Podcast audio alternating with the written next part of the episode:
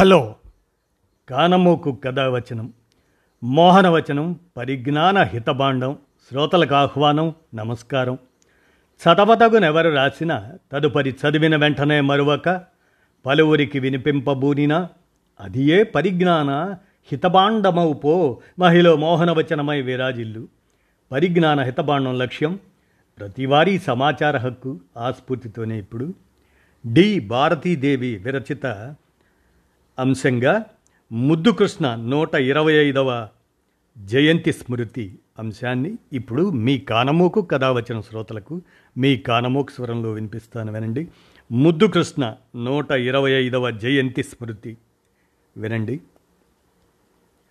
ప్రముఖ పాత్రికేయుడు విలక్షణ రచయిత సామినేని ముద్దుకృష్ణ నూట ఇరవై ఐదవ జయంతి నేడు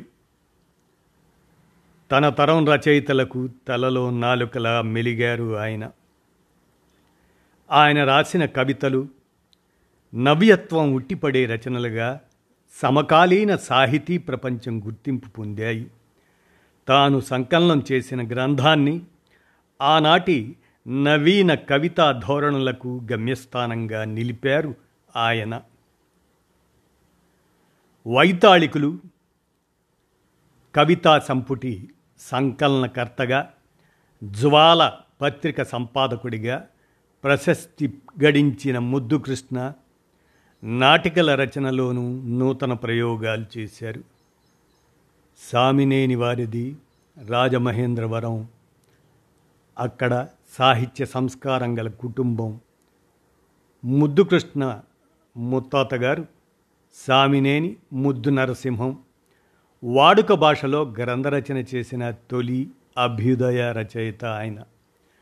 ఆయన వెలువరించిన వ్యాస సంపుటి హితసూచని అనేదాన్ని తెలుగులో తొలి వ్యాస సంపుటిగా విమర్శకులు పరిగణిస్తున్నారు. ఈ వ్యాసాల్లోని వారి భావ చైతన్యం కందుకూరి వారిని ప్రభావితం చేసిందని చెబుతారు. ఇటువంటి కుటుంబ నేపథ్యం గల ముద్దుకృష్ణ పద్దెనిమిది వందల తొంభై తొమ్మిది ఫిబ్రవరి ఏడున పాపమ్మ ముద్దు నరసింహం దంపతులకు జన్మించారు. తండ్రి దగ్గర ప్రాచీన కావ్య ప్రబంధాలు అధ్యయనం చేశారు. పాఠశాల విద్యార్థిగా ఉన్నప్పుడే షేక్స్పియర్ నాటకాల్లోని పాత్రలు పోషించేవారు. కాకినాడ కళాశాలలో రఘుపతి వెంకటరత్నం నాయుడు గారికి శిష్యుడయ్యారు. అప్పుడే గుడిపాటి వెంకటాచలం దేవులపల్లి వెంకటకృష్ణ శాస్త్రి మిత్రులయ్యారు. తరువాత రాజమహేంద్రవరంలోనే చదువు కొనసాగించి పట్టభద్రులయ్యారు.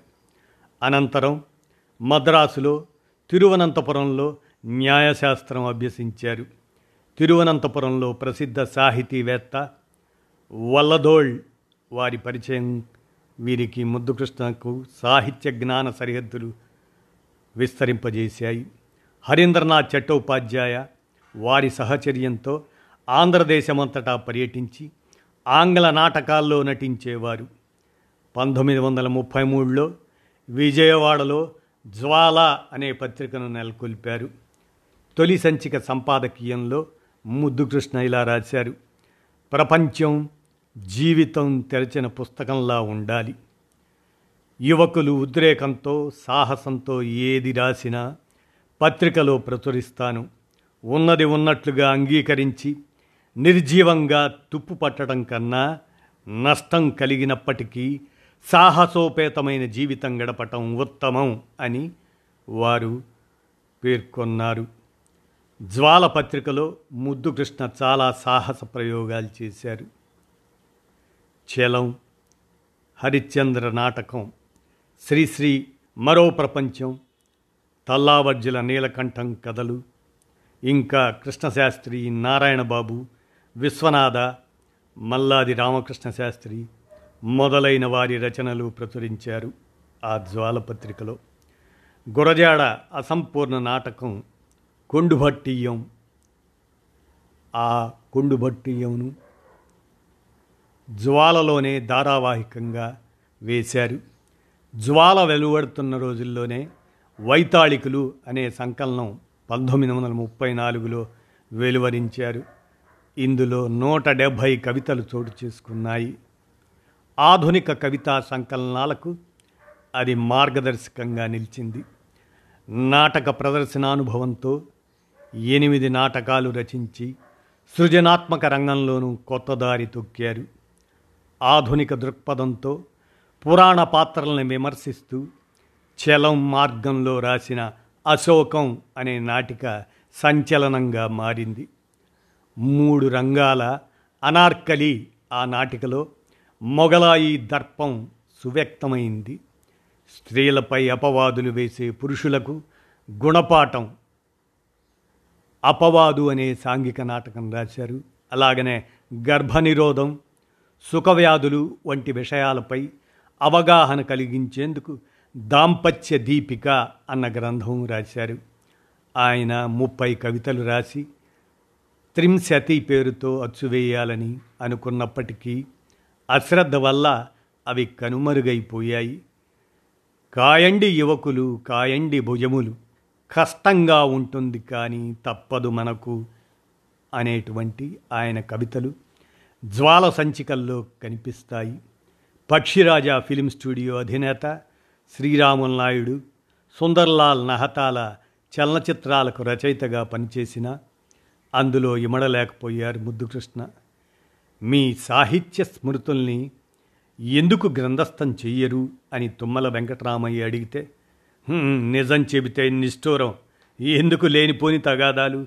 మనకు కావలసింది రచయితల జీవితాలు కాదు వారి రచనలు అని జవాబు ఇచ్చారట ముద్దుకృష్ణ.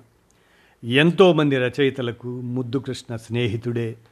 అయినప్పటికీ జీవితం చరమదశలో వారు ఎవరు దగ్గర లేకుండానే ఆయన పంతొమ్మిది వందల డెబ్భై రెండు ఫిబ్రవరి ఆరున మద్రాసులోని ఆసుపత్రిలో మరణించారు. ముద్దుకృష్ణను తలుచుకుంటే ఎందుకో ధీర సమీరంలో గాలిపటం వాన నీటిలో ప్రయాణిస్తున్న కాగితం పడవ జ్ఞాపకం వస్తాయి అని. అవి ఎటు వెళ్తున్నాయో ఎందుకు వెళ్తున్నాయో ఎవ్వరికీ తెలియదు అన్నారు ఆరుద్ర ముద్దుకృష్ణను గురించి. ఇదండి ముద్దుకృష్ణ నూట ఇరవై ఐదవ జయంతి స్మృతిగా డి భారతీదేవి విరచించినటువంటి ఈ అంశాన్ని మీ కానమోకు కథ వచ్చిన శ్రోతలకు మీ కానమోకు స్వరంలో వినిపించాను. విన్నారుగా? ధన్యవాదాలు.